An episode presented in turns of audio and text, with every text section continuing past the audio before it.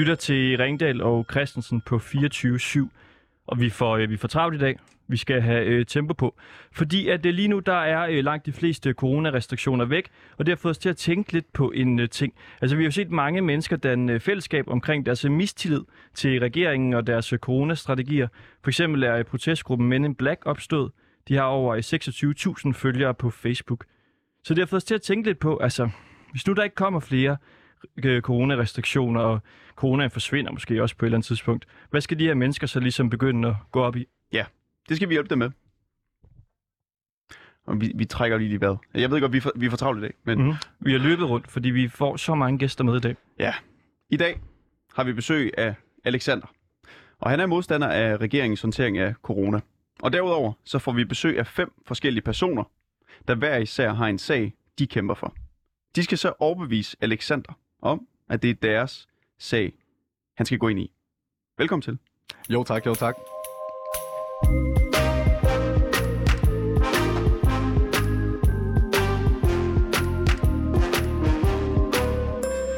Ja, Alexander Larsen, Ja tak, som er meddemonstrant i uh, Men in Black. det er korrekt.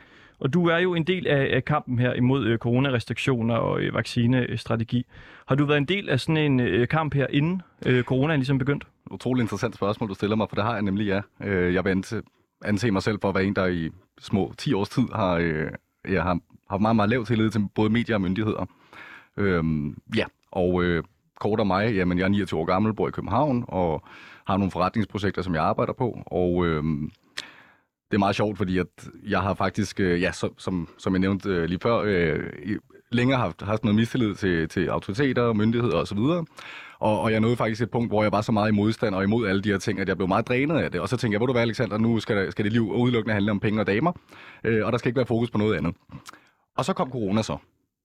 Og der oplevede jeg bare personligt, at, at meget af det, som jeg selv har anset for at være meget skøre konspirationsteorier før i tiden, begyndte at, at vise sig sandt øh, lige foran min egen hoveddør. Og, og det var derfor, at jeg, jeg så at sige kom tilbage i det, vi nu kan kalde en kamp, hvis, hvis vi kan kalde det det. Så der var ligesom nogle ting, der, øh, der gik lidt op for dig der. Altså ting, du før måske jeg synes var, øh, øh, øh altså var det åndssvagt, eller hvad du tænkte inden omkring de her teorier? Ja, så man kan sige, at jeg, jeg anser mig selv for at være en åbensindet person, som, som godt kan forholde mig til nogle ting, øh, som indebærer, at man skal kunne konkludere, at politikerne måske ikke altid arbejder for befolkningsinteresser. Men alligevel så er det jo klart, at jeg også har min egen grænse for, hvad, hvad, hvad der er svært at forholde mig til. Øh, og, og, og når jeg hører sådan noget som, at jamen, der er en plan for at mikrochippe menneskeheden, øh, en, få en chip i hånden, så, så jeg er godt nok åben over for at, at lytte til det, men, men der er alligevel noget inde i mig, der har sagt, ah okay, det, det er måske lige skørt nok det her. Ikke? Og, og så kan jeg også se under, under det her corona her, at nu har nogle af svenske forskere opfundet en mikrochip, der blandt andet kan spore corona i blodet. Det er jo super, super smart. Så kan man undgå vacciner og test, ikke? og al information kan komme derind. Ikke? Nu skal vi ikke hoppe ind i, hen i det emne nødvendigvis, men, men det var bare for, for at give et eksempel. Ikke? Og har du fået en øh, større lyst nu til så ligesom at øh, altså gå ind aktivt og blive en del af, af nogle af de her øh, kampe her, efter du har øh, været det meget her under corona? Ja, helt sikkert, fordi at, øh, jeg, har, jeg har faktisk gået og spurgt mig selv, om, om jeg var skør øh, i rigtig, rigtig mange år, fordi at jeg har gået op i nogle ting, øh, som andre har været stort set ligeglade med. Og, og hvis vi ser bort fra, at vi alle sammen selvfølgelig er skøre på hver vores måde, øh, så øh, har jeg efter min overbevisning i hvert fald fået en opfattelse af, at, øh, at jeg ikke er... At det ikke er mig, der har været skør igennem alle årene, men at, at de følelser, jeg har haft øh, om, at verden vender på hovedet og, og ikke arbejder for menneskers bedste, øh, faktisk har været korrekte. Så Alexander på 29 år, var det? 29 år, det er korrekt. 29 år, som laver noget, øh, noget business. Jeg laver noget forretning ved siden af. Jeg vil helst ikke nævne, hvad det er helt præcist, øh, fordi at øh, jeg, jeg kommer til at tale om nogle kontroversielle emner, og jeg vil så vidt muligt prøve at holde forretningen ude af, ude af, af mine personlige holdninger øh, til det punkt, jeg nu kan. Er det noget kontroversiel øh, forretning? Nej, overhovedet ikke. Overhovedet ikke. Men jeg, jeg synes, at de her emner, vi skal tale om i dag, er nogle af de ting, jeg vil nævne, er meget kontroversielle, og derfor vil jeg helst prøve at holde lidt, lidt ude af, af forretningsdelen. Men kort fortalt kan jeg sige, at jeg nyder tilværelsen, jeg nyder mit liv, jeg har fantastiske mennesker omkring mig. Øh, meget, synes jeg selv, sunde og fantastiske interesser, øh, ud over øh, demonstrationer, øh, selvom det også er sundt efter min, mening. Ja, nu nævner du selv demonstrationer, og Ja. det her med at være en del af Men in Black, den her øh, gruppe, mm. som jo har været meget omtalt mm. de seneste to år. Mm. Hvor meget tid har du brugt på det? Jamen altså ikke mere end, at, at jeg naturligvis har delt mine holdninger på sociale medier og opfordret folk til at komme med til de her demonstrationer. Øhm, og så været til dem, når de så endelig har, øh, er blevet afholdt. Og så har jeg altså naturligvis snakket med, med mange af mine venner, som måske ikke har haft lyst til at deltage af ene eller anden årsag. Øh, og nogle af dem har så, har så været med en enkelt gang eller to. Okay. Og hvor, hvor meget, altså hvor ofte har du gået med Men in Black? Det er jo dem, der er kendt for at ja, slå på alle mulige forskellige ting og larme, og de vil ikke lytte til politikere og, og så videre, så videre, så videre. Hvor, Ja. hvor, hvor ofte har du gået med dem? Stort set hver gang, der har været demonstration. Øh, I hvert fald i, i København. Ikke? Jeg tror også, der er blevet holdt nogen i, i Aarhus. Nu må du ikke, øh, nu må du ikke tage mig på men, men stort set hver gang, der har været her i København. Okay. Hvor, hvor ofte er det? Ja, det, det er svært at sætte tal på, men altså, jeg, jeg tror, at gennemsnittet en gang hver, hver en tredje weekend øh, har der nok været noget øh, over det sidste halvandet år. Ja. Alright. Og øh, lige nu, der er de fleste restriktioner jo øh, væk, og øh, derfor vil vi gerne hjælpe dig med at øh, finde en ny sag, som. Ja. du kan kaste dig ind i. Og det øh, har vi fem forskellige personer, der kommer ind med øh, hver deres øh, sag, og vi skal se, øh, er der nogle af de her sager, der kunne være øh, interessante for dig? Spændende.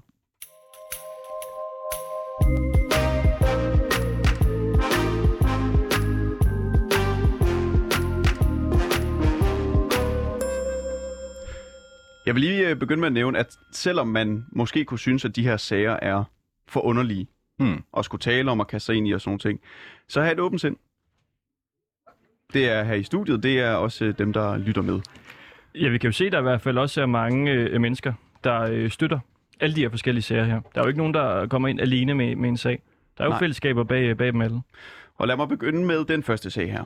Fordi alle med NemID skal i løbet af i år skifte over til Mit ID. Der har du måske allerede lagt mærke til, øh, du har måske fået en besked i din e-boks. Ja. Nu læser jeg lige højt fra Digitaliseringsstyrelsens hjemmeside om Mit ID. Mit ID er næste generation Nem ID. Det er det ID, du skal bruge, når du skal bevise, hvem du er, når du for eksempel logger ind på din netbank, tjekker årsopgørelsen eller har brug for at skrive under digitalt. Du kan bruge Mit ID til alt det, som du plejer at bruge Nem ID til. Mit ID indfases i løbet af i år. Og, mens, og imens fungerer både NemID og MitID sideløbende. Derfor er det vigtigt, at du beholder dit NemID, også efter du har fået mit ID. Det var bare lige fra Digitaliseringsstyrelsens hjemmeside. Nu, velkommen til dig, Madela Hansen. Ja, hej. Øhm, Goddag. Du er, jeg introducerer dig lige først. Du er medlem af den øh, Facebook-gruppe, der hedder Fælles Front imod mit ID, med godt 9.000 medlemmer. Ja. Den er ret ny. Den er fra 26. januar Ja. i år, så det er altså gået, det går stærkt. Det er mange mennesker. 9.000. Det synes Ja. jeg. Og du er for at sætte ord på din øh, modstand mod øh, mit ID. Lad mig, lad mig bare lige først lige sige, at du taler på vegne af dig selv, Ja. og ikke hele gruppen. Ja. Det har jeg forstået ved, at jeg lavede sådan et opslag tidligere Ja. dag, hvor jeg bad efter ja, en repræsentant Ja. inde i gruppen. Og de lagde meget vægt på, at I taler kun for jer selv. Ja. Så er det sagt. og jeg kan også godt fortælle, at jeg har lavet et borgerforslag omkring øh, sige nej tak til mit idé. Stærkt. Og det har jeg gjort af flere grunde til, fordi der er faktisk ældre mennesker, der slet ikke har råd. Øjeblik. Og øjeblik. Nå. Vi skal først lige høre lidt om, hvem du er. Ja, men jeg hedder Vendela, og jeg er ganske almindelig forbruger. Øh, ligesom I andre, vi, der går på gaden og øh, ligger i den, i den lave ende, ikke? Hvad laver du til daglig? Jeg går rent, og så går jeg sådan lidt rundt og ja, finder ud af, hvad, hvad skal der ske, ikke? Altså i jobmæssigt, eller hvad? Ja. Efter rengøring? Ja, eller noget andet, altså sådan, var det ligesom dukker op. Hmm. Så lige i øjeblikket, der går jeg lige hjemme pt, og så finder ud af, hvad der så skal ske. Ikke? Øhm, Hvad overvejer du? jamen, det er at gå tilbage til inden for rengøringsservice, eller medarbejder, hvad man nu arbejder med mennesker at gøre. Og jeg er altså en studerende inden for social, eller inden for sundhedssektoren, har jeg været inde under i de sidste fire år. Og du er så repræsentant for øh, modstand mod mit ID. Har du tidligere været engageret i ja, sager om, skal vi kalde det mistillid mod myndigheder? Altså, jeg har svært ved at stole på, stø- på myndigheden i det generelt. Det har det, altså, det, altså, hvem kan man stole på efterhånden? Fordi jeg synes, at uh, politikere, de stikker af.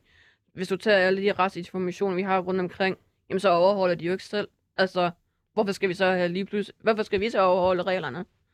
Godt. Jamen altså, øh, formalia i løbet af den her time er sådan, at vi sætter et ur i gang. Det kører på vores computer her. Vi kan også godt se det, når vi forlader studiet. Så har du fem minutter nu Ja. til at overbevise Alexander om, at det er den her sag, han skal kaste sig ind i nu. Ja. Er I klar? Så øh, sætter Anton øh, tiden i gang. Jeg sætter tiden i gang, og så går vi simpelthen øh, ud af rummet imens. Ja. Så har I det alene. Må jeg Og- gerne øh, deltage i samtalen, eller skal jeg lade hende tale Du fem minutter? deltager bare. Du må deltage og spørge ind. Og, Og I må sige lige, hvad I har lyst til. Fantastisk. Sæt i gang. Vi kører. Okay, bare du ikke bider.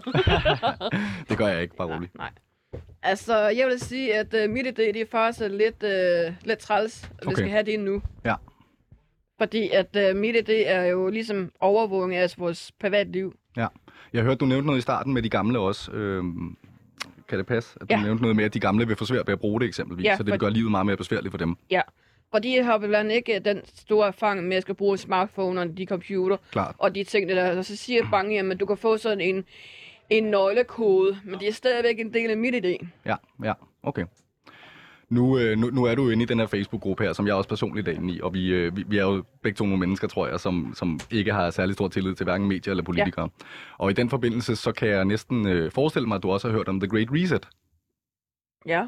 Det siger der sikkert noget, ikke? Ja. Og det er jo det, som de, mange af de her øh, store finanshajer, så at sige, promoverer som øh, den fjerde industrielle revolution, øh, som skal udvikle menneskeheden til det næste punkt, hvor de snakker om, og det er jo ikke mig eller dig, der siger det her, det, det er dem, der siger det, at, at øh, de skal merge, det vil sige sammensætte vores biologiske og teknologiske forhold, øh, Ja. ja. hvad, hvad end det så betyder, lyder meget skræmmende i mine øjne. Ja. Tror du også, at mit idé er en del af det her? Ja. Helt sikkert, ikke? Ja. Altså Øhm. mit idé, altså det er jo bare begyndelse til, at vi skal samle sammen 193 andre lande.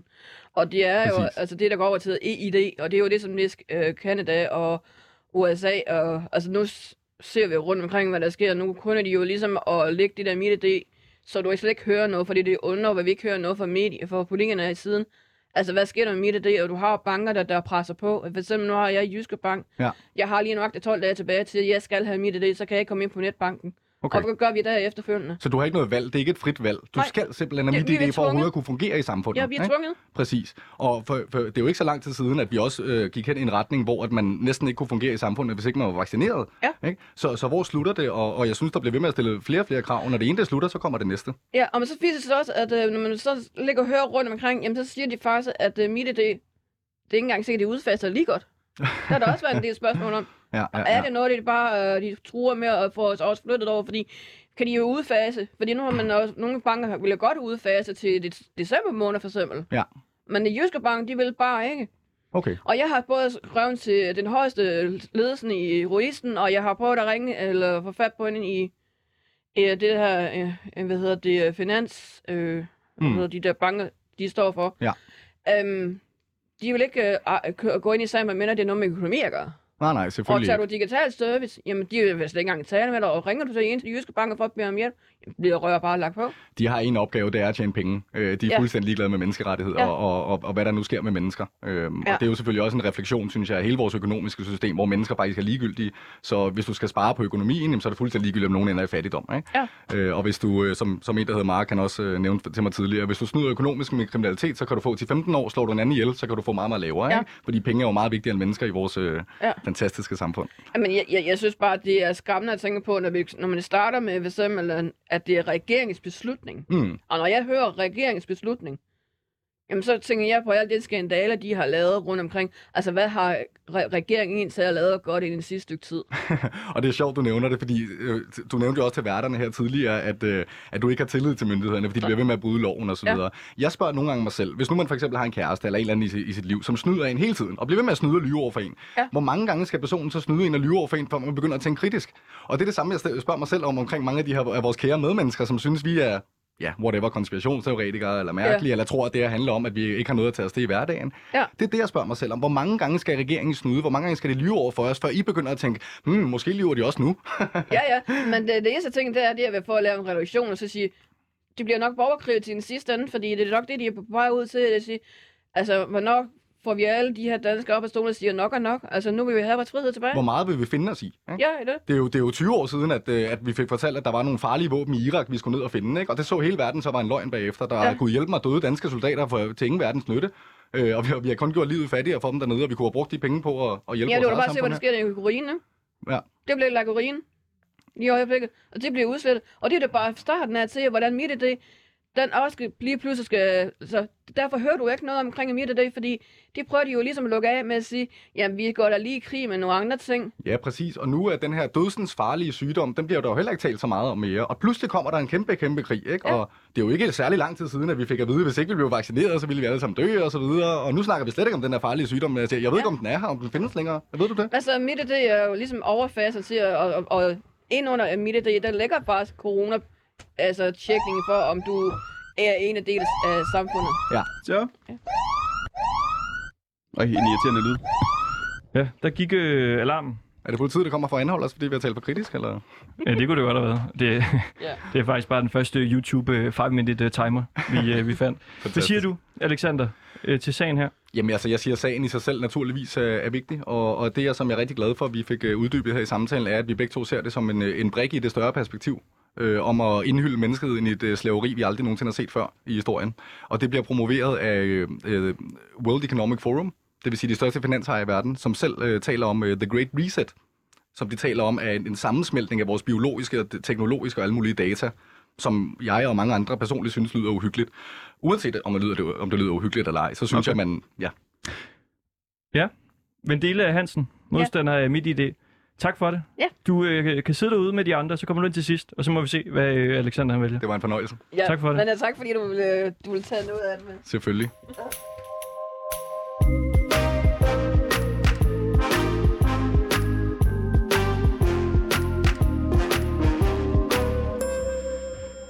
Okay, nu skal vi øh, tale lidt om øh, dyr.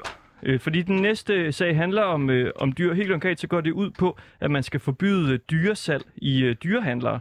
Og vi kan sige velkommen til øh, dig, Clara Celine Hansen, som har stillet et øh, borgerforslag om øh, den her sag. Ja, jamen øhm, det har jeg gjort, fordi jeg synes, de bor øh, forfærdeligt. Nå, det er ikke Øjeblik, mig nu. øjeblik. Jo, jo, altså vi vil gerne Jamen, det lige... er, jeg elsker øh, engagementet. ja. Jeg, jeg, jeg tror faktisk, alle kommer til at gøre sådan Ja, der i dag. ja, det må vi se. er godt. Vi, vi vil gerne lige lære dig at, at kende først. Ja. Hvem er du? Jamen, øh, jeg hedder Clara. Jeg er 22, og jeg studerer til socioassistent. Og øhm, ja, så elsker jeg dyr. Der er noget øh, sosu, der øh, går igen her, et mønster. ja, måske. Med Vendela også. Hvorfor kan du godt lide dyr? De er da søde. er de ikke det? Er det alle slags dyr, du godt kan lide?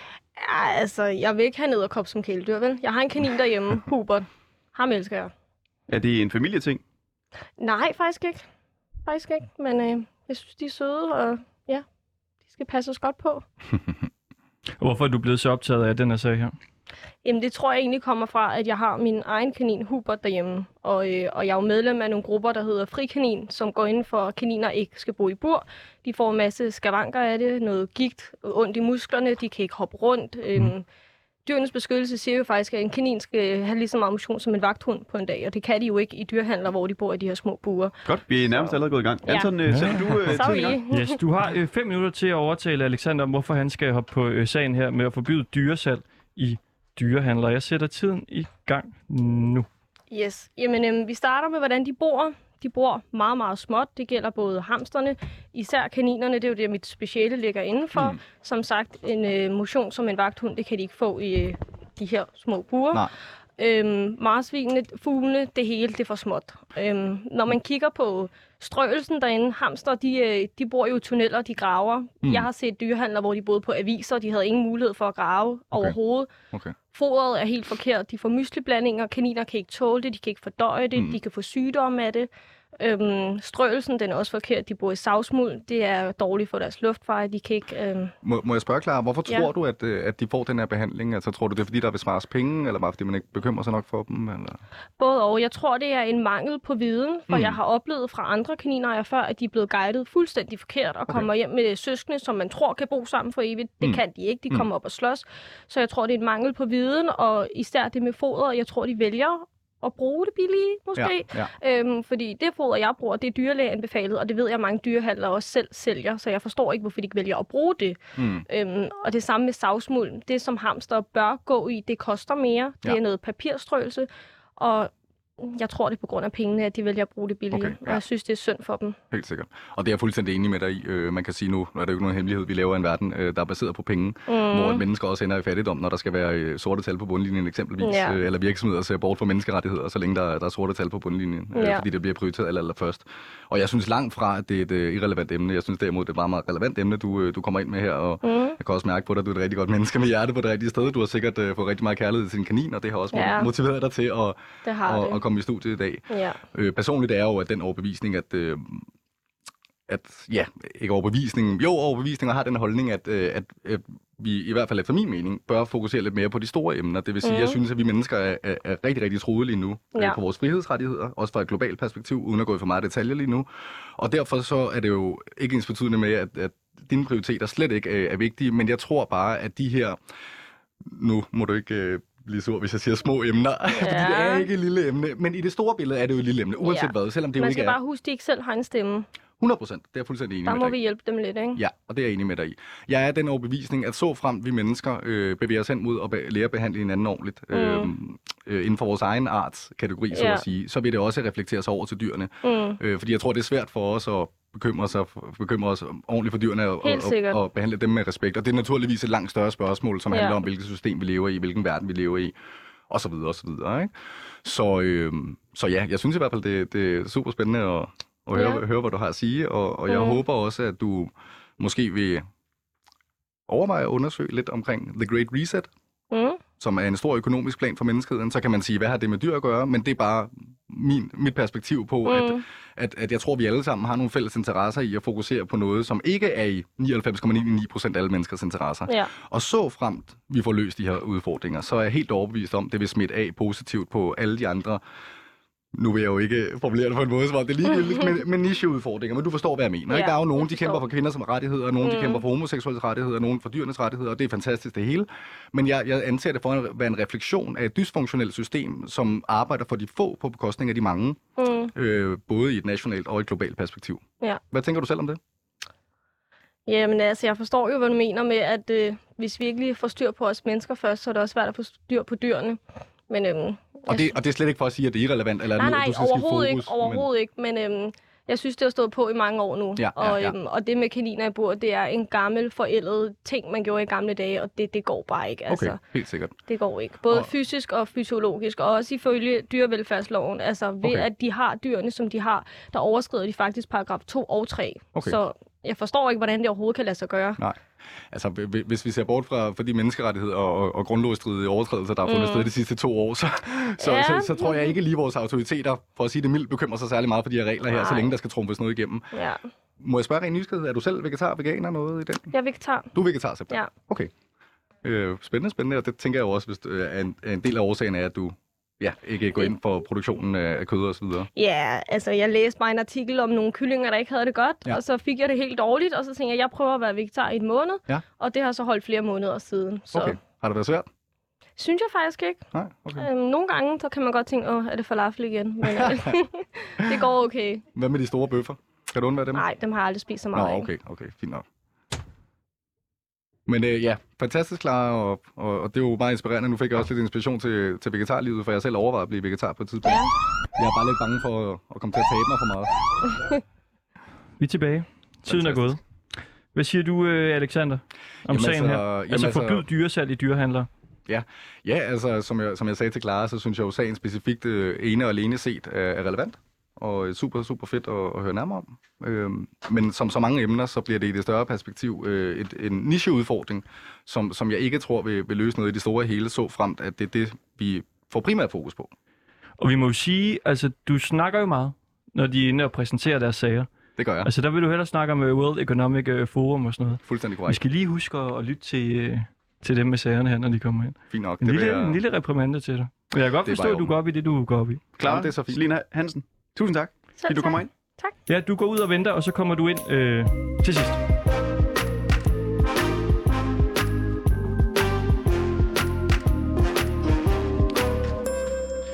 Og du lytter altså til øh, Ringdal og øh, Christensen her på 24.7.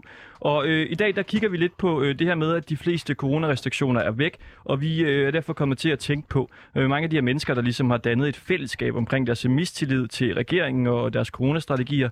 Hvad skal de gå op i nu? Det vil vi gerne øh, prøve at finde ud af. Derfor så har vi øh, Alexander Laversen med, der har været øh, meddemonstrant i Men in Black. Og så får vi forskellige mennesker ind, som ligesom skal øh, pitche deres sag til Alexander. Øh, og du går jo stadig op i, i det her med corona, men så kan det være, at du kan ligesom tilføje en ny sag til dit øh, repertoire af, af ting, du ikke øh, kan lide. Ja, og nu hopper vi videre til den næste sag. Og repræsentanten for den sag, det er dig, Flemming Blikker. Tak fordi du kom. Du er ingeniør, der har arbejdet i telekommunikationsbranchen, og så har du været chef for en teknisk afdeling i Mellemøsten. Derudover så er du bestyrelsesmedlem i græsrodsorganisationen Frihedslisten. I stillede op til kommunalvalget og regionsrådsvalget sidste år, og I fik 12.728 stemmer. Og jer er altså også at finde, når der snart er folketingsvalg. Korrekt. Du er stor modstander af 5G, som er den nyeste standard for mobilnetværk til telefoner, tablets osv. Det skal du tale om om et øjeblik. Men først, for dem, der ikke lige har hørt om dig før, hvem, øh, hvem er du? Jamen, som du siger, jeg er ingeniørbaggrund, og så har jeg også en MBA-uddannelse. Jeg arbejder som managementkonsulent i, øh, i mange år. Og så har jeg arbejdet for to af verdens største øh, firmaer, som begge to har fået milliard US dollar øh, forlig i retssager, hvor de har øh, henholdsvis øh, begået korruption og, og, og, snar, og snørt her og fru øh, verdens øh, øh borgere med deres øh, medicamenter. Så, øh, så jeg er meget sådan øh, kritisk, øh, når jeg kigger mig rundt i, øh, i, i verden, især over for det der banditter i habiter og, og de her øh, regeringstosser, som render rundt og laver skuespil øh, for os. Og du står her i en øh, orange hættetrøje, hvor der så står frihedslisten på, og så et æble. Er det, er det jeres øh, logo? Ja, det er det. Ja. det, er det. Og den er skrigeorange. Ja, det altså, er der er virkelig knald på den. Og jeg kan godt forestille mig, hvad der kan få dig op i det røde felt. Så, så lad mig lige spørge på, ja, om noget andet. Hvad, hvad kan få dig til at slappe fuldstændig af? Naturen. Elsker naturen. Vi bor meget tæt på øh, naturen, øh, der hvor jeg bor, og øh, det er noget af det fedeste. Så når jeg virkelig har brug for at komme ned, så er det ude i naturen. Er det så fugle og dyr og sådan noget, du godt kan lide ved det? Eller? Det er det hele. Det er hele, det er hele oplevelsen af det. Ikke? Det er den der med at blive overrasket. Og hov, der var, det var en anemone. altså, det hele. Ja, vi så en havørn her den anden dag nede ved Farumsø. Det er fantastisk. Og du har en øh, stor notesbog med, kan jeg se, som ligger øh, klar. Jeg har forberedt mig. Og en øh, iPhone, de troede jeg ikke, man havde, når man ikke kunne lide 5G. Skal man så ikke have sådan en gammel øh, Nokia eller et eller andet? Det her, Det er det, er, er en, øh, det er ikke en øh, 5G øh, iPhone. Ah, okay. Jamen, øh, fantastisk, Flemming Blikker. Du skal øh, overbevise Alexander Laversen om, at øh, 5G er den sag, som han skal øh, kaste sig ind i. Skal vi ikke bare sætte øh, tiden i gang? Jo, du trykker så, så... øh, så lad det udfolde sig. God fornøjelse. Tak. Hej Alexander. Hej Flemming, Er du klar? det er jeg i hvert fald. Jeg vil lige lave en øh, sådan lidt øh, indflyvning ind til, øh, ind til 5G, og jeg kan jo høre, at jeg har fulgt lidt med her i starten af programmet, siddet derude og fulgt med, og der kan jeg jo godt høre, at øh, du har et øh, stort perspektiv på, på tingene, og jeg mener også, skal huske at have set dig inden for en Christiansborg diverse steder. Det har du helt sikkert. Så øh, jeg vil øh, lige tage dig en, øh, en tur med på den her indflyvning, øh, og vi starter øh, faktisk der, hvor vi er i dag i, øh, i Danmark. Ja. Politikerne, altså vores folketingsbud, vores regering, holder demonstrationer. De, hold, de er begyndt at holde demonstrationer, Fordi det bekymrer sig over frihed, ikke? fordi de bekymrer sig om frihed i Ukraine. Ej, man Ikke bliver helt rørt. ja. 2.000 km væk, og kæft, mand. Jeg fælder snart en tårer. Ikke så meget i Danmark, men i Ukraine, der gør de. Og Danmarks Radio og TV2, de laver kæmpe koncerter rundt omkring i de store byerne i, i Danmark, bruger borgernes penge på de her koncerter for Ukraine. Mm. Det er borgernes penge, det er danskernes penge, det er vores skattepenge, der går til, til det her. Statsministeren sagde den 27. februar på denne her demonstration foran den russiske ambassade. Og jeg citerer, Rusland invaderede grusomt og uprovokeret et fredeligt og demokratisk øh, land.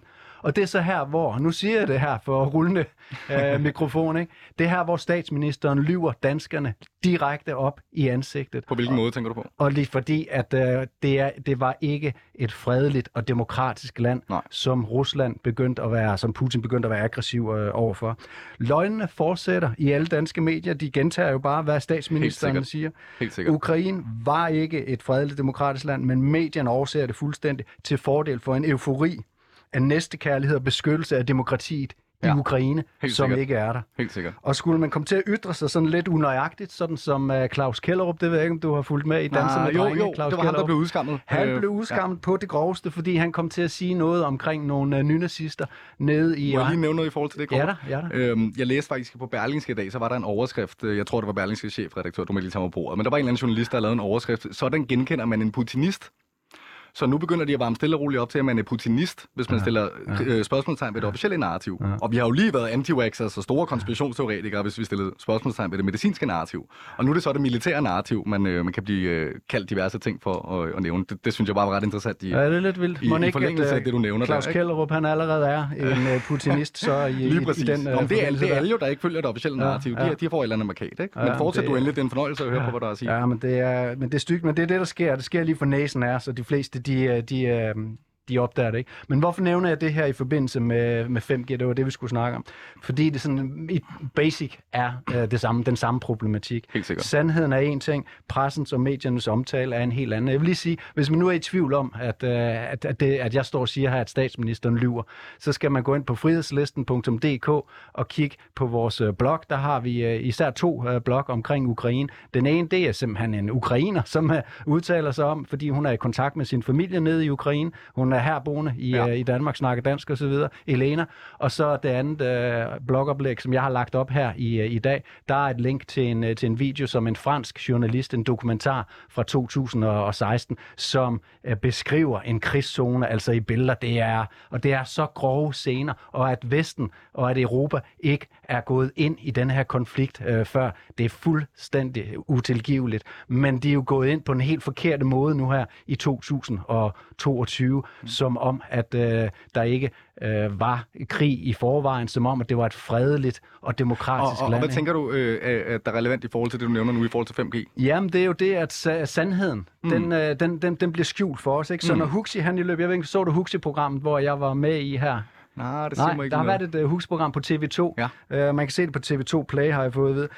Uh, I løbet af det program omkring 5G her, så uh, forelægger jeg ham i, i løbet af tilrettelæggelsen Ja. uomtvistelige videnskabelige beviser på, hvor farlig stråling er, og dermed også stråling fra Mm. 5G-netværk. Og selvom han uh, gør det, eller selvom han har fået den her viden, så øh, hæfter han så fat i, at jeg ikke har læst alle de her 2.000 studier, som jeg viser ham. Jeg, har jo så, jeg hen, henviser ham jo så til de her summary studier, som mm. netop tager de 2.000 studier og koger dem op, hvor man, koger dem ned, hvor man så kan få et overblik. Og der er 1.800 af de her studier, der viser, hvor farlig stråling er, og der er 200, som er ikke konkluderende omkring strålingsfar. Så han ved, at stråling er farlig. På trods af det, så laver han et program, Men, men hvor Flemming, jeg, skal jeg, tro, jeg tror at det faktisk, jeg skal være helt ærlig, at uanset hvilke emne man taler om, så kan det hele koges ned til, at der er rigtig, rigtig mange mennesker, der har brug for at føle, at autoriteter og medier osv., de tjener vores interesser. Så de kan slet ikke forholde sig til, at, der, at, at politikerne træffer nogle beslutninger, der ikke er i befolkningens interesser. Og det er uanset om det, vi snakker Ukraine, 5G, coronarestriktioner osv. osv. Jeg tror, det er det, det hele kan koges ned til. Ja, men det, jeg vidste jo godt, at det, det kunne jeg høre i starten af udsendelsen, at, øh, at du har fanget den, den den store her. sammenhæng. Okay, Alexander. Hvad Ja. siger du til øh, Flemming øh, Blikker her og øh, kampen mod 5G? Jeg synes, det er fantastisk, fordi jeg synes, at han, øh, han øh, tjente mine interesser i forhold til det, jeg fik en reprimande af fra dig, øh, da du kom ind, øh, ind øh, efter, efter sidste gæst her. Så, øh, så han videreførte jo egentlig bare øh, mange af de tanker, jeg selv har øh, på et, øh, i, et, i det, jeg vil anse for at være et større perspektiv. Og nu hvor jeg fik en lille reprimande af dig, så var det jo dejligt, at han hjalp mig lidt. Det er godt, ja, og vi kan jo sige igen, at, det, at du skal passe på ikke at afbryde øh, for meget på, øh, på, på gæsterne der, der kommer ind med deres øh, sag. Det vil, jeg, det vil jeg gøre min bedste på. Flemming øh, Blikker, du øh, trisser ud, og så kommer du ind til sidst. Jeg trives ud. Tak for det. Godt. Ja, tak for det. Tak for det.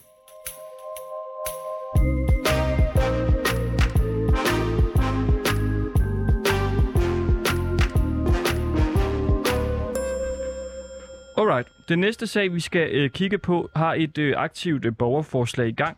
Det drejer sig om forbyd papsugerøret. Og lige nu, der er der over øh, 12.000 personer, der har skrevet under på øh, den her sag her. Den, øh, den lyder sådan her. Det skal ikke være tilladt at anvende sugerør lavet af pap eller andet letopløseligt materiale på caféer, restauranter, fastfoodkæder og alle andre steder, der udskænker drikkevarer. Velkommen til dig, øh, Thomas Bøge Rasmussen, med øh, stiller af Tak. det her øh, forslag her. Tak. Hvem er du? Jamen, Jeg hedder Thomas, 23 år, og til daglig læser jeg inde øh, på CBS. Og ja, så en sjældent gang imellem, så går jeg derud på restauranter og caféer i, på bar, og har sammen med andre stillet det her borgerforslag, fordi det jo simpelthen er et latterligt produkt, synes vi. Og det er der heldigvis også mange andre, der synes. Du har en øh, blå skjorte på indenunder. Ja. Er der mange på CBS, der har øh, sådan en blå skjorte? Det hænder, det hænder. Har man- alle kan på CBS en blå skjorte? Ja, det, det, det kan man faktisk godt. Okay. kan- Og så har du en øh, blå øh, trøje på. Ja, jeg Den har faktisk alle på CBS måske helt blå i dag. Du er helt blå. Ja. Og du har også blå bukser på? Ja, faktisk. Så. Og hvor, øh, hvor går du øh, oftest hen, når du støder på øh, papsugerør? Hvad er det for nogle steder? Jamen, det er, kan være på farten, når man lige hopper ind på McDonald's og får, tror man lige, man skal have en milkshake, og så går der to sekunder, så får man bare engang fløde op, der smager pap, eller det kan være i baren, hvor man lige tror, man skal have en god drink, og så går der to sekunder, så den smuldret fuldstændig, og alt smager pap, og man får ikke noget op, og så hele funktionen ved et sugerør er jo ligesom væk i det. Så det, det synes vi er irriterende. Og du er så en af de unge stemmer her i dag også. Ja. Er der mange af dine venner, som, øh, som deler den her passion? Ja, altså vi er jo fire medstillere på det her, øh, som alle sammen øh, går på universitetet, og man må bare sige, nu har vi jo også startet en Facebook-gruppe til det her borgerforslag, og det strømmer ind med un- unge mennesker, der, der, der synes, det er lige så irriterende, som vi gør. Hvad er din øh, yndlingsdrink? Lige for tiden drikker jeg nok mest øh, Espresso Martini, faktisk. Men får man det med sugerør? Nej, og, og det er der måske også en grund til, at det er den, jeg drikker Mhm. mm. for tiden. Så. Men øh, Så du kan slet ikke lide den, det er kun fordi, man ikke får den med sugerør. nej, jeg kan godt lide den, men altså, jeg, jeg, jeg er for træt af Jen Hass og hvad det ellers hedder, hvor det hele bare smuldrer i munden på en, og så går der to sekunder, så tykker man droge på et stykke pap. Godt. Vi går ud af studiet. Thomas Bøge Rasmussen, så har du fem minutter til at øh, komme med din øh, sag her. Men altså, vi har jo lavet det her oprør mod øh, papsugerør, fordi der er øh, nogle få funktioner, som et sugerør skal kunne. Øh, det skal gerne kunne være stabilt. Man skal, man skal kunne suge noget op af det. Øh, og så skal det gerne kunne holde og ikke afgive smag. Mm. Og ingen af de her funktioner har et paprør, et papsugerør, ligesom, ligesom plastiksugerøret havde. Øh, og derfor har vi startet det her øh, borgerforslag og startet Facebook-gruppe, hvor vi har fået en masse input. Og der er en masse, der er uforstående for dels, hvorfor papsugerøret, fordi der er alternativer. Der er bambus, der er sukkersugerør. Jeg har endda hørt om pastasugerør og genanvendeligt sugerør eller metalsugerør. Øh, som, hvor at det vækker forundring for, hvorfor, hvorfor går man lige med, med papsugerøret, når det er så dårligt et produkt. Øh, og det, man hører igen og igen, det er ligesom, at øh, nu, nu skal vi ikke stoppe den grønne omstilling, fordi det er jo det, det hele handler om, og så må man gerne have et dårligere øh, produkt af kompromis for det. Det vi så får input for hele tiden, det er så, at pap, når du producerer pap, så udleder du mere CO2, end når du producerer plastik. Det der er med plastik, det er, at vi er rigtig, rigtig dårlige til at genanvende det. Hvorfor det, det, det ender ud over Europa og, og er meget svært at gen, øh, nedbryde naturligt. Mm. Men så er der jo så alle de her, de her øh, alternativer, som jeg nævnte før, plus at hvis man skal med på den grønne omstilling, så kræver det jo produkter, man gider at bruge, og som er nyttige i den funktion, de ligesom har. Fordi ellers så kommer der jo ikke fremdrift, så går vi jo tilbage, hvis vi ikke får lov til at, øh, hvis vi ikke får produkter, der, der er mere nyttige end det, vi havde i forvejen, eller lige så nyttige, som vi havde. Øh, og det er ligesom den sag, vi prøver at, at køre nu med, at det er ikke fordi, vi er imod den grønne omstilling, vi vil bare have et sugerør, der fungerer.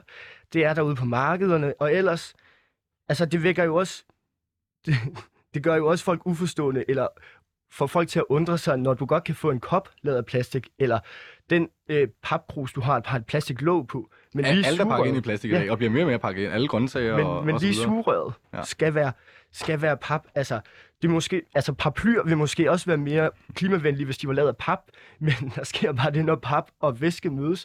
Altså, det har aldrig nogensinde fungeret, så jeg forstår ikke, hvorfor vores sugerør så skal være pap. Altså, ender Så, plastik så du ikke anser også det i for at være sådan? symbolpolitik, der faktisk ikke hjælper, eller? Jamen, altså, jeg er helt med på, at jeg forstår godt, man laver det her EU-direktiv for at udrydde plastiksugerør Mm. og engangsplast, fordi det er, altså, det er engangsprodukter, og de ender i, i havene ud over Europa. Men det, der, det er, når man så får et produkt som pap, sugerør, som også er engangs, til engangsbrug, som også udleder, altså som faktisk udleder mere CO2 at producere, så giver den grønne omstilling jo ikke rigtig længere mening for mig i hvert fald. Nej. Fordi det skal jo gøre nyttigt for os som forbrugere at købe klimaalternative øh, produkter, eller anvende klimaalternative produkter, som man, som man gerne vil bruge, og som man ikke står og tykker drøv på, fordi at det er det, man kun må bruge nu. Ja, ja, ja. Fordi jeg sidder og bare tænker, at dem, der også har indført de her ting, de, de må da også kunne have undersøgt eller vide de samme ting, som du ved. Og så tænker jeg bare, hvorfor har de så gjort det? Tror du så, er det bare det er symbolpolitik, fordi de gerne vil vise befolkningen, at nu gør de et eller andet, men i virkeligheden så Jamen, hjælper jeg det ved- måske det ikke de store Jeg hele. ved simpelthen ikke, hvor den her inflation af, af papprodukter er kommet fra. Altså, jeg var for nogle uger siden, var jeg desværre til en social sammenhæng, hvor vi fik serveret shotsglas, indgangsshotsglas Mm. af pap. Nå, Og det er jo det samme, altså der går to sekunder, så ryller det jo bare ud, ja, det, ja, det flyder igennem, så ikke? det flyder igennem. Så altså, jeg vil sige, Men det kan jo være et tiltag for at få de unge til at drikke lidt mindre for at hjælpe jer, ikke? Så så kommer der lidt mindre ned, shot ned, du ved, når I endelig hælder er ned. selvfølgelig rigtigt nok. Men altså, jeg håber da, at man vil arbejde på nogle produkter, der giver bedre mening, som både er mere miljøvenlige, som er lettere nedbrydelige i naturen, eller som man vasker op og bruger igen som metalsugerør. Fordi, altså nu ved jeg, at de andre medstillere var ude. Det var så i løg og, og test andre sugerør og sukkersugerør. Jeg har aldrig selv prøvet det, men det skulle åbenbart fungere ganske fint. Øh, og så håber jeg ellers bare, at vi bliver bedre til at genanvende plastik, når det nu stadigvæk er det bedste produkt, vi har, når ja. Vi ikke kan komme op med noget bedre. Okay, okay. Spændende, spændende. Ja, altså øh, lige nu så er der jo i, i verdenshavene så meget plastik, at hvis du øh, lag, lag det hele sammen fra de forskellige vivler, der mødes i de forskellige verdenshave, så vil det være øh, øh, langt større end hele landet til sammen. Frankrig og så videre, så der er ikke nogen tvivl om, at vi, for at sige det meget, meget mildt, har brug for at, øh, at, at gøre noget ved det her. Og jeg, jeg synes, jeg er jo enig med dig i, at meget af det er symbolpolitik og det, der foregår. Ikke? Jeg kan heller ikke holde de her papsugerør ud, så jeg håber også, der kommer et andet alternativ snart. Ja, men, altså det, det håber jeg godt nok også, fordi altså, nu er der jo så, øh, som jeg så har gjort, at vælge at drikke noget espresso martini uden sugerør. øh, og det kan man selvfølgelig prøve, men altså... Hvordan? Så jeg sukker lige. Ui, sådan. Okay, Af, afbrød jeg for meget nu, eller var jeg bedre? jeg synes, du var øh, bedre. Fantastisk. Hvad synes du, Thomas? Jeg synes, du var meget behagelig at snakke med. Tusind, tusind tak. det må er du gerne fortælle til hverdagen bagefter et par gange. Ja. Er du øh, overbevist? ja, det er jeg faktisk. Er det? Ja. Det er en serie, du godt kunne øh, finde på at hoppe ind i. Jamen altså, hvis, hvis han dårligt nok kan lide... Øh... Ej, det, det, det kunne jeg nok ikke. Men, øh, men jeg er overbevist om, at det er noget, der er relevant at have fokus på. Men det er ikke noget, jeg selv vil hoppe ind i. Okay. Thomas Bø øh, Rasmussen, tak for det. Du kan vente derude, og så kommer du ind igen til sidst også.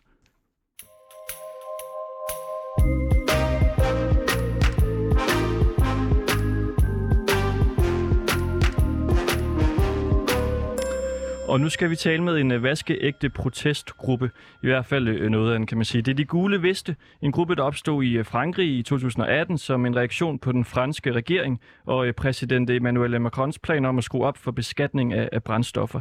Der opstod så også en øh, fraktion af de gule veste i Danmark, og øh, det kan være, at det er noget for dig, Alexander. I hvert fald kan vi sige hej til Falke 20 Michaelsen fra de gule veste i Danmark. Goddag, goddag. Goddag, goddag alle sammen, og tak fordi jeg må komme, og det er et fantastisk øh, forum at kunne få sine budskaber ud i. Nu er er jeg jo en af Danmarks måske ældste aktivister. Øh, Jeg startede som miljøaktivist i sin tid, lagde mig ind på Christiansborg i 1987 i Danmarks koldeste vinter i 100 år. Det var minus 17 grader om dagen og minus 27 grader om natten, og der havde været medlem af Greenpeace i seks år, sad jeg med i hovedbestyrelsen. Og så lavede Greenpeace en kampagne, en sale-kampagne dengang, øh, som afstedkom, at vi grønlændere, vi blev jo ramt øh, på pengepunkten. Øh, kunne ikke komme af med vores selskind, og det gjorde jo, at øh, Grønland fik jo en ophobning af 5 millioner selskind, som øh, Grønlands hjemmestyre dengang så opkøbte, og så led med tab, og så havde de her skind liggende. Så går der jo en hel del år, hvor Kina finder ud af, at ved at skralde øh, øh, øh, hvad hedder det, hårene af skinnet, så havde man øh, noget dyrelæder, som var meget mere kraftigt og mere holdbart end oksehud. Altså, skal, skal vi bare sætte i gang? I virkeligheden? Er det ikke nemmere? Jamen, er det det her, der er sagen, eller hvad? Ja, jeg, skulle også, jeg var også lidt i tvivl. Hvad, hvad er det nu præcis, undskyld, mærkesagen er? Jamen det er det, jeg kommer ind på. Nu er jeg jo Okay. ved at give min baggrund. Ja, ja, ja. Okay, altså, mange tak. jeg, jeg kan ikke komme med, med, med mit, hvis jeg skal afbrydes hele tiden, fordi øh, pointen kommer lige om lidt. Fantastisk. Øh, så sker der jo så det, at jeg sidder øh, med i øh, hovedbestyrelsesmøde i København i 86 december måned, og fortæller Greenpeace, at de, de laver en fejlkampagne, som gjorde, at vi grønlændere mistede alle de her mange penge øh, på de her selskind, som ikke kunne eksporteres, hvor så Kina senere finder ud af, at jeg kan bruge dem. Men øh, der går jeg så solo, fordi at Greenpeace ikke ville lave deres øh, kampagne om, øh, hvor jeg siger til Greenpeace dengang, at man skulle øh, arbejde nationalt, lokalt med deres grupper, og så ud af det arbejde, så kunne vi lave globale kampagner sammen. Fordi at i, i de nationale lande, øh, der ved øh, medlems, øh, medlemmerne jo, øh, hvilke sager, der berører sig. Øh, hvad er det for øh, øh, forureningsproblemer, vi har i de pågældende lande, som vi så kunne anfægte den vej. Det ville de ikke, og så går jeg så solo. Så lægger jeg mig ind på Christiansborg i 87 øh, den 2. Øh, februar. Det er minus 17 grader om dagen, minus 27 grader om natten, og jeg bliver på Christiansborg som den første demonstrant øh, nogensinde, øh, og bliver der i døgndrift, og blev der i et halvt år. Kommer i 175 medier. Vi er ved Og- og at øh, og skride dengang- af tiden. Vi- vi sætter bare vi tiden i sætter gang. fem minutter i gang, og vi går ud. Og, og, og dengang, der, der er det så, at, at, øh, at vi... Øh, øh, har giga miljøproblemer i Danmark. Mm. Vi har luftforurening, Mm. vi har forureningen af vores grundvand, mm. som stadigvæk er et hot emne ude i Danmark. Øh, vi havde jo industrien, som havde afledninger. Hver dansker øh, pumpede jo øh, et tons kemisk affald ud i Nordsøen om året i olietønder. Og det anfægter jeg og kræver, at vi med den demonstration dengang, øh, hvor jeg lagde mig ind som ene mand, og på tredje dagen, så kom der en, der hed Jørgen, som lagde sig med. Og det var jo, at, at, at vi skulle få indført som de første lande i verden miljølovgivning. Hmm. Derudover så bad jeg jo så også om, at, at, at vi i Grønland øh, og i Norden skulle ved en folkeafstemning indgå en aftale om nul-tolerance-aftalen til uran. Fordi det viser sig også øh, i min fødeby i Narsak, hvor jeg er født og opvokset, der har vi øh, en af verdens, verdens mest sjældne øh, urantyper, der hedder uran-235. Mm. Uran-235, den bliver brugt øh, i kernekraft, og den bliver brugt til atomvåbenfremstilling. Og øh, der indgår vi jo så en aftale med Norge, Færøerne, Island og Grønland om at lave øh, verdens første nul-tolerance-område. Hmm. Og det er jo så den, øh, der så igen fik mig på gaden her for 13 år siden, 14 år siden, da Grønland skal overgå fra hjemmestyre til selvstyre. Og øh, der, der går den grønlandske regering ud og siger, Siumut-regeringen i Grønland, som så også kom til at sidde på regeringsmagten i selvstyret, Hmm. at øh, den grønlandske nul-tolerance-aftale, den skulle ophæves, så man kunne komme i jagten på sjældne jord, jordarter med biprodukter uran. Og det gjorde så, at jeg går ind i den her debat. Øh, Jeg skaber, jeg skriver et langt læserbrev i den grønlandske øh, presse, der hedder Somitjang, på dansk og på grønlandsk, og hvor jeg anfægter, at at, øh, man går ind og bryder med den aftale, man havde. Så finder jeg ud af i mit arbejde øh, som miljøaktivist øh, imod uran, at, at at Danmark har brugt den her uran. Det viser sig, at Niels Bohr kommer jo til Grønland i 1941-42. Der, hvor jeg får al mit information, det er jo ikke noget, der var ellers tilgængeligt, men det var, at jeg får et samarbejde med Anonymous. Anonymous er jo de internationale hackere, som nu også fører krig mod Ukraine, øh, eller imod øh, russerne osv. Men, men Anonymous går ind og giver mig 3.000 fortrolige dokumenter, hvor i der står, at vores politikere, vores dronning og, og, og, og, og det system, vi har, har brugt vores uran. Øh, siden 41-42 rejser Niels Bohr til Grønland for at hente den her uran-235, som alt sammen kun har ramt jorden fra rummet her og der på kloden. Hmm. Og den koncentration, vi har på Grønland, den er 20 gange af, hvad hele verden har til sammen. Hmm. Den er Niels Bohr op at hente i 41-42 til fremstilling af Hiroshima og Nagasaki-bomben under 2. verdenskrig, som så stopper 2. verdenskrig med Japan. Det, der så sker i den kolde krig, det er, at man går til Grønland igen og henter yderligere uran ud igennem 30 år, med undskyldning om, at al den her uran, der blev udvundet, den skulle bruges til forskningsbrug ved Risø. Hvor det så viser sig, at, at Danmark sælger jo ud af den her uran øh, til NATO, som bliver etableret øh, i den kolde krig, øh, som, sammen med Varsjava-pagtlandene, og der sælger Danmark den her uran til opbygning af hele NATO's atomvåbenarsenal. Og nu er Danmark jo så i krig, og det har vi jo været øh, siden eks-Jugoslavien. Præcis. Og, og i eks-Jugoslavien, der går man jo ind, øh, koalitionen. Koalitionen, det er jo de tre medlemslande af NATO, der delvist trådt ud af NATO og kalder sig koalitionen. Det er USA, det er England og det er Danmark. Ja. Og de tre lande øh, har så ført krigen i eks-Jugoslavien, fordi eks-Jugoslavien havde dengang, inden Titus' død, havde man Europas næst største hær. Og den her, den, øh, den, den skulle splittes ad. Helt sikkert. Øh, og, og det gjorde man jo så ved at sætte, øh, Jeg kommer en, også selv fra eks-Jugoslavien. s- ved at sætte alle de her øh, folkeslag op imod hinanden Mm, øh, præcis. under Jugoslavien og splitter det hele ad. Det, det var den konker. Ja. Og så øh, går man i Afghanistan, man går i Irak, nakker Saddam, stjæler og raner al hans olie og alt den Libyen, guld. Libyen er i borgerkrig Ja. lige nu. Det var Afrikas mest stabile land før. Men, men så gør man det jo i, i Libyen, nakker Saddam også, stjæler alle deres øh, guldreserver og, og så videre, så videre. Nej, vi skulle da ned skrive demokrati. Skulle vi Ja, ikke ned og ja. hjælpe befolkningen? Men, øh, men, men lad mig nu lige sige, hvad jeg siger. Øh, Det, der så sker, det er, at i de her fem krige, der øh, bruger Danmark, koalitionen, England og USA, øh, hen ved 50.000 tons uran-235. Men, øh, vi, vi gule veste, øh, det vil jeg jo lige øh, nævne. Øh, vi gule veste, vi vil det, der hedder et systemskifte. Vi vil et folkestyre.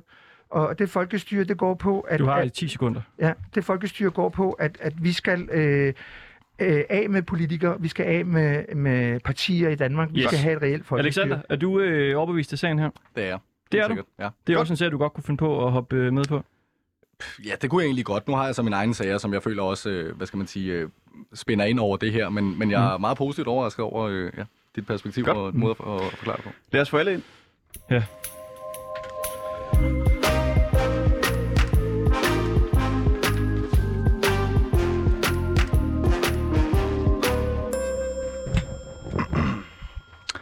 Okay, Alexander, nu har du hørt øh, en masse forskellige øh, sager her. Ja.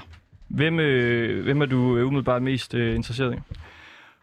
Det er godt nok svært, det må jeg sige. Altså, øh, jeg må sige, at den sidste her med, med uran, den, øh, den kommer og overrasker mig rigtig positivt, fordi at, øh, der er nogle, øh, nogle udfordringer, som jeg synes er meget, meget vigtige at få fokus på, øh, i forhold til, hvad det er, øh, vi, vi går og foretager os ude i den hvide verden, øh, og hvilke forbrydelser vi, øh, vi, vi deltager i derude. Og, øh, men, men jeg, jeg, må, jeg må nu også sige, at, øh, at mit idé er meget interessant. Det er også relevant. Og, øh, og, og, Meget relevant. Fordi at, øh, du skal huske på, at der er masser af overvågning på det, og det vil sige, når du slipper den nemme idé, så bliver du faktisk mere... Øh, du bliver mere overvåget, end du gør med nem idé, og du, har, du skal have dommerret for, at du kan gå ind i dine sager. Det skal Mm. mm. ikke med mit idé. Det kan de gøre lige, hvad de vil. ja, ja, ja. Og der er du fuldstændig udsat i dit egen privatliv. Yes, og, og, og jeg vil jo sige, øh, jeg er jo den overordnede overbevisning, at en, en trussel mod frihed for nogen, eller for noget, er en trussel mod frihed for alt andet. Så, så der er ikke nogen af de her emner, jeg synes er irrelevante overhovedet. Men, men jeg må være ærlig at sige, at jeg, jeg svinger sgu lidt mellem Flemmings øh, 5G og, og den sidste øh, uran her. Alright. Og øh, ja, Så er der, der- der nogen, der, og- og- og der er hænger- kommet ind på dig. Og der hænger Flemmings og mit jo sammen. Vi er jo gået på gaden nogenlunde samtidig, hvor at vi går på gaden med, med gul vest. Og det vi kræver, det var jo et, folkestyre, hvor at vi skulle væk med alle de her politikere. Fordi hvem er det, der har skabt balladen i verden? Mm. Det er politikerne. Og man kan sige, det her, det her var jo også en test i, øh, altså en, der virkelig har en sag, kan, kan han ligesom lytte på, øh, på andre sager. Har I noget øh, feedback til Alexander også? Jo, jeg synes, det er jo positivt, øh, men jeg synes, at den, den, den danske presse har været alt, alt for langsom med i at komme ind i og belyse de her ting. Fordi for eksempel vores sag om uran i Grønland, og hvad den Mm. uran er blevet brugt til, den har jo fået så lidt medieplads i hele Okay, verden. men i forhold til det her med, med Alexander her, har I øh, noget feedback til ham? Jamen, jeg vil gerne sige, jeg synes, jeg jeg, synes jo, det er genialt, at Alexander han øh, stiller det her spørgsmål. Ikke? Hey, hvad, hvad vil I gerne øh, interessere mig omkring? Og så at man ligesom får chancen for at kigge sådan lidt rundt i, i landskabet. Mm. Så kan du til at stille uh, spørgsmål? tak, jeg håber, du tak. blev klogere. Fedt, hvad siger du. Vendela? Jamen, jeg vil også sige, altså mit idé er jo faktisk noget, der er fremme nu, og vi ved, hvad- hvilken skala det der kommer, og Ja. vi har ikke engang vores egen frihed, altså vores frihed, den forsvinder. Og så derfor jeg sige, husk at stemme nej til EU, det her til den men, 1. men har du juli. feedback til mig? Synes du, jeg afbrød lidt Ja, for jeg meget? synes, eller? Snakker for meget. Det beklager jeg rigtig, rigtig meget. Skal vi ikke lige sige uh, tak til Alexander Laversen, Vendela Hansen, Clara Celine Hansen, Flemming Blikker, Thomas Bøge Rasmussen, Falke Tue Michaelsen, her i Ringdal og Christensen. Vi har et minut, og så siger vi, nu får I lov til simpelthen bare at kæmpe mod det sidste minut. Det er Jamen, du har jo allerede det- gennemskuddet det. Det, det er jo det hele, det er jo det det store billede. vi Det er det store billede, det er magten. skal have mit det er magteliten, der sidder på det her. Det, det er Og, godt. og vi skal have politikerne på banen, og de skal simpelthen øh, afsløre for den meget kritik, de laver, og vi skal simpelthen have sandhed på bordet. Og så synes jeg, at de her retsinformationer, de laver, det skal de simpelthen boykotte, fordi de overholder dem ikke selv. Hvorfor skal sikkert. vi andre så overholde Helt dem? sikkert, helt sikkert. Og det, jeg godt kunne tænke mig, det var, at vi laver det her program en gang til, og så var det fire timer. Fordi jeg ikke engang kommet ind til det, hvad vi gule veste står for, i forhold til corona, i forhold til den konflikt, der er med Ukraine, og i forhold til de vaccineskader og alle de mange, der er døde. Ja. Man kan også bare gå ind på frihedslisten.dk, hvis man er interesseret i mange af de her emner, faktisk. Vi er næsten et fællesskab med hinanden. Og de gule veste. Og de gule Og det er veste. ikke kun økonomien med dyrene. Jeg siger det bare, det er lige så meget regeringen, hvis du har hørt om den nye Okay. EU-lov. Enig. Det har jeg faktisk ikke, men Nej. interessant. Frihedslisten er Tak enig. for, for at gøre mig så klogere. Helt sikkert. Og tusind tak, fordi I gad komme. Det var super, super Og hyggeligt tak møde for de gule veste. Og det var Ringdal og Christensen her på 24 Tak fordi I lyttede med.